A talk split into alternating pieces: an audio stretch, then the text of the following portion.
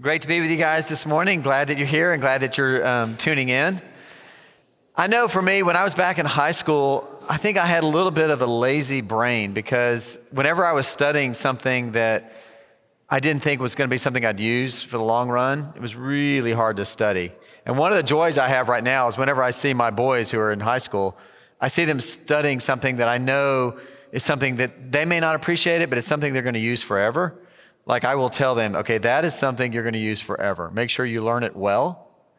Today we are taking up a topic that's like that because the topic we're taking up today is one that as a Christ follower you will use for your entire life. But even more than that, as a Christ follower, it's one we believe you will use forever. We're talking today about worship. So it's immensely practical with what we're going to do, we're going to do with it. We're doing this as part of a sermon series we've been doing for these number of weeks. And if you haven't been with us, I encourage you to go check out the sermons on the media um, resources we have online. But where we've been, we started week one just talking about what is discipleship, what's it look like. One of the definitions that I kind of settled in on was talking about how discipleship is helping somebody to learn or teaching them what it is to think and feel and act like a Christian. And then we went on from there that same time to talk about maybe just to begin to think about what does a mature Christian look like? If your goal is to keep growing and to get to a place, I mean, it's a lifelong journey, it never ends. But if you're trying to get to a place where you're a mature Christian, what's it look like? We talked about that. And then we started taking on the topics. We talked about scripture, we talked about uh, a sermon about what service looks like, and then last week we talked about spiritual practices. Today, we're talking about worship, something that's going to go on forever. And as we start looking at this, one of the first questions I would ask us to sort of ponder for a moment is Are we wired for worship? Is that like a permanent thing? Like where we're, we're always looking, like there's something about us, the way we're built, that's going to worship? I think about that today with the first reading that we had a few moments ago because God's people leave Egypt and they're heading off on this journey and they get to a place where they're frustrated. Moses has um, gone up on the mountain and all this. And they get to they're frustrated. They're going to worship something. They lean on Aaron to say, We need something to worship. And sadly, Aaron helps them as they make the golden calf and all this, and they, they go off worshiping something, right? The question is that something that just happened where they just sinful, wrong, went that way? Or was it there's just always something in us that wants to worship? I don't know about you, but every year as we come around to sort of May and all these commencement exercises start, I love watching some of the different commencement speeches that take place and some of the different wisdom that people put out. One of the ones that went viral a number of years ago that still sticks with me is uh, came from an English professor, creative writer, who was known for his writing in both novels and short stories. And um, he's a person that Time magazine said in the last 80 something years, he wrote one of the top 100 um, works in his book, Infinite Jest, David Foster Wallace. And he gave this commencement address at Kenyon College. And I love the things he said. I really do. And this is a bit of a long quote, and I wanted to cut it down, but I just love it. So I just want you to hear what he said. And I don't think he's, he's not speaking from a Christian perspective as such, but this is part of what he said to the students at that address. Um, he says, In the day to day trenches of adult life, there is no such thing as not worshiping. Everybody worships. The only choice we get is what to worship. And an outstanding reason for choosing some sort of God or spiritual type thing to worship is that everything else will eat you alive. If you worship money and things, then you will never have enough. If you worship your own body, beauty, and sexual lure, you will always feel ugly. And when the time and age start showing, you will die a million deaths before they plant you. Worship power, you will feel weak and afraid, and you will need ever more power over others to keep fear at bay. Worship intellect, you will end up feeling stupid, a fraud, always on the verge of being found out, and so on. This idea that maybe that's how we're wired. We're always going to put something there. But for us as Christians, for people who've said, I want to be a disciple, I want to learn Jesus' teachings, his rhythms of grace, and I want to grow, worship of God is going to be something we're going to do forever. And we see glimpses of that in Scripture, right? Because you go to the book of Revelation, in Revelation 4, and you get to see some of one of the accounts of some worship taking place in heaven, right? That's the scene you may remember that we read where it, there are these 24 thrones that are around the main throne. And it's the 24 cuts in half and is symbolic of the 12 tribes and the 12 apostles. And you've got these elders in their white robes with their crowns sitting on these thrones. And they get to the place where the worship starts and they take off their crowns and they throw them before the eternal. And then they well up in worship as they say, You are worthy, Lord and God, to receive glory and honor and power for you created all things, and by your will they were created and have their being. They just, they're sitting in heaven just throwing out this kind of worship. And it's a reminder, again, as I say, we're going to worship forever. And one of the things I wonder about and think about sometimes is if worship is going to take place forever in heaven, that's a piece of it. What is that going to look like? And I, I just imagine all the variety we already have in the world today around worship. But what is all the worship in heaven going to look like? All the different, maybe millions and millions and millions, or perhaps infinite ways to worship God. There's a saying I love that says that there are not too many ways to worship God. It's one of the reasons why I love that we have so many ways to worship here, that we do traditional, we, we do contemporary, we do Compline, we do all these different ways to get an idea that there are different ways to worship God. And I'm convinced, of course, I always joke about it, but I, I mean, the first thousand years are going to be Korean contemporary. So just, if you're not ready for it, be ready. That's what we're going to have. Biggest church in the world, right? Um, single church, anyway. But this idea that there are all these ways. And I think for us, it raises the question pretty fast okay, if, there, if we're talking about all this variety, well, what is worship? What's the definition of it? How do we talk about it? What is it? And I want to go back to one of the definitions that was used when I was in seminary. This is um, back to this spiritual writer um, and activist, really, Evelyn Underhill. She says, Worship in all its grades and kinds is the response of the creature to the eternal. There's a sense in which we may think of the whole life of the universe, seen and unseen, conscious and unconscious, as an act of worship, glorifying its origin and sustainer in the end. And it reminds me of if you've ever read that outline of faith in the back of the Book of Common Prayer, the Catechism, it's got this one place that talks about why do we praise God? And it, the answer given back in the Book of Common Prayer is that we praise God not because we, get, we can get something from Him, but because His divinity draws it out of us. When we realize that we're the created, we realize what He's done, our response back is one of worship and praise and giving God glory that way.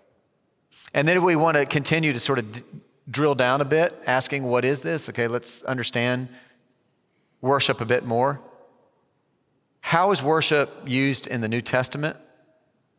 There are a number of different ways it's used, but I'm going to give you the top three Greek verbs that are used for worship, and just to get you to think for a moment about those. The first one and the biggest one is proskuneo, which is used 59 times. And it's this idea of um, kneeling, it's engaging, prostrating yourself before God. It's this idea of um, sometimes people will say, talk about kissing the ground before God, so to speak, to kiss the ground. And there are scholars who say the word itself comes from this idea of uh, the way a dog shows affection to a master, and licking his hand and doing different things. But it's this idea that it's a physical um, reverence that way.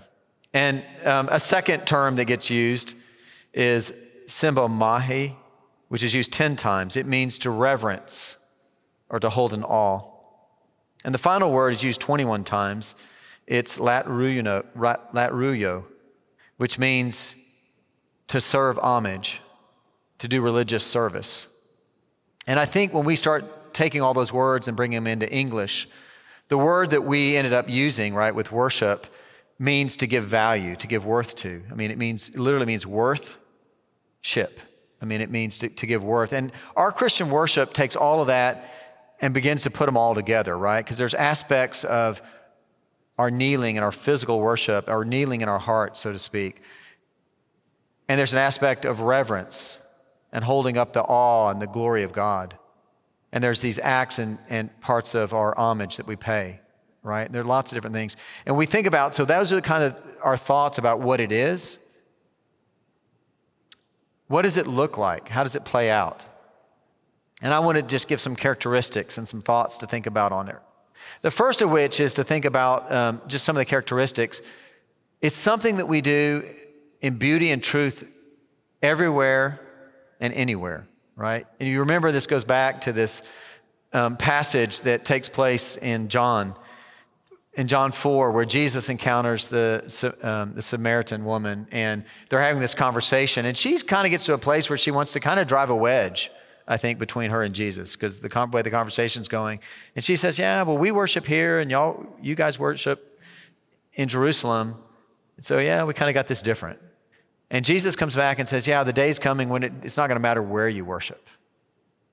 And that's where we live today. It doesn't matter where you worship. And he goes on to say, But the hour is coming and is now here when the true worshipers will worship the Father in spirit and truth for the Father seeks such as these to worship him. It's from anywhere and everywhere. And the, the other thing about it for us is, as you talk about these characteristics of it, this is something we oftentimes, I think, many of us can get sidetracked on, right? Because when you talk about worship, worship is God centered, and there's really ultimately only an audience of one. And sometimes we don't live it that way because sometimes we'll say, what, am, what did I get out of worship today? Or how was the music? You know, and did they do something new? Or did, was, it, was it worth it to me for what, what I got out of it? As if we're the audience seeking to be pleased. And I think the deeper we go, which is, I should pause there and say that's okay if that's where we are. We certainly do everything we can behind the scenes to have the best preaching and the best music. And the, we, we devote tons of resources and energy to that place. And we want people to show up and to receive and say, oh, man, that was great and worth it. But at the end of the day, as we mature, I think we come to this place where we realize, yeah, it's, I'm not the audience. God's the audience. We're all here in the public work of liturgy to participate in that before God and to be a part of that and to be a piece of that with, with what we're doing and it draws us to that place. And all the worship we do begins to put all these different pieces together where we're going to adore God, hold Him in reverence, we're going to kneel, we're going to do all this. And it's also going to involve receiving from God. It is. We're going to read Scripture, we're going to do different things and talk about things and be formed. So it's going to be all these things put together. As we think about what that worship looks like, I want to, I want to look at one more thing with respect to what it looks like. If you go to the Bible and you say, I want to turn to like the worship part of the Bible, the place you would go to first probably er, is the book of Psalms, because that is like a, a worship book within the Bible. And it'll teach you how to pray in ways you don't pray, with emotion and real, realness and authentic, authentic, being authentic, and all these different kinds of things that you'll do in reading the Psalms. But when you read the Psalms, you'll see there are largely two categories of Psalms. There are psalms that are corporate, and that's something we do together, we worship together. And there are psalms that are individual ones, right?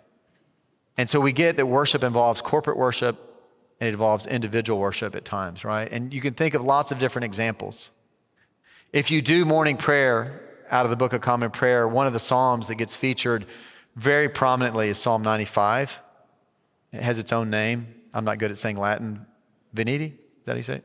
Venite. Thank you for correcting me, Chris. Venite. But, um, but it's, this, it's this great psalm that you can get a flavor for it. Oh, come, let us sing unto the Lord. Let us heartily rejoice in the strength of our salvation. Let us come before his presence with thanksgiving and show ourselves glad in him with psalms. For the Lord's a great God and a great king above all kings. In his hand are all the corners of the earth. The strength of the hills is his also. The sea is his, and he made it, and his hands prepared the dry land. Oh, come, let us worship, fall down, kneel before the Lord our Maker, for he is the Lord our God. We are the people of his pasture and the sheep of his hands. And it goes on from there, but it's this great, passionate, we're together worshiping God. And then we think about probably the most well known psalm in Psalm 23, and we talk about the Lord is my shepherd. I shall not want. It's all written from the first person. So we get that worship involves both of these it's the corporate And Jesus says, where two or three are gathered together in my name, there I am in the midst. So we have a huge priority on corporate worship. But we also have individual worship. It's both of these that we build into our days. And I would say there's even another um, branch of worship where sort of everything you do in life, if it's committed to God, becomes an act of worship. And you can think about how Paul in 1 Corinthians 10:31 says, "Whatever you do, do all to the glory of God." And I got to tell you, this is a whole other sermon. I may go there yet someday soon. But that to me even means our voting. Vote to the glory of God.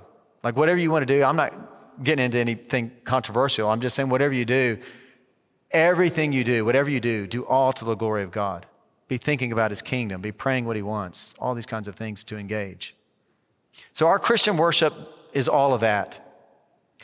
The final thing I want to look at may sound like an odd thing because as the prayer book says, you know, we don't praise God to get something out of it. And there's an audience of one that we do. But I want to spend just a moment talking about what we do receive as we worship. Because I think there's a whole lot that takes place with us as we worship. One of the things is, as we worship week by week, I think it grounds us and it helps us be humble with whatever's going on. It helps us in that. And I think there's a real sense in which it, it helps us reset and reorient. I think of it as like if you've ever pulled out your, um, your iPhone, if you have one, and you're using the compass and you haven't used it in a while, and it brings up that little ring and you've got to turn it around and do all this. To me, that worship is like that each week. It's kind of getting our bearings back. And part of what it does is brings us back to a perspective of the eternal and puts all of our problems in perspective. It makes us see God as a creator. It just gives us a reset on all of this. I read a, a passage, I think it's from one of Billy Graham's uh, daughters, who talked about how worship and worry don't fit very well in the same heart. And the more we worship, it will push out worry.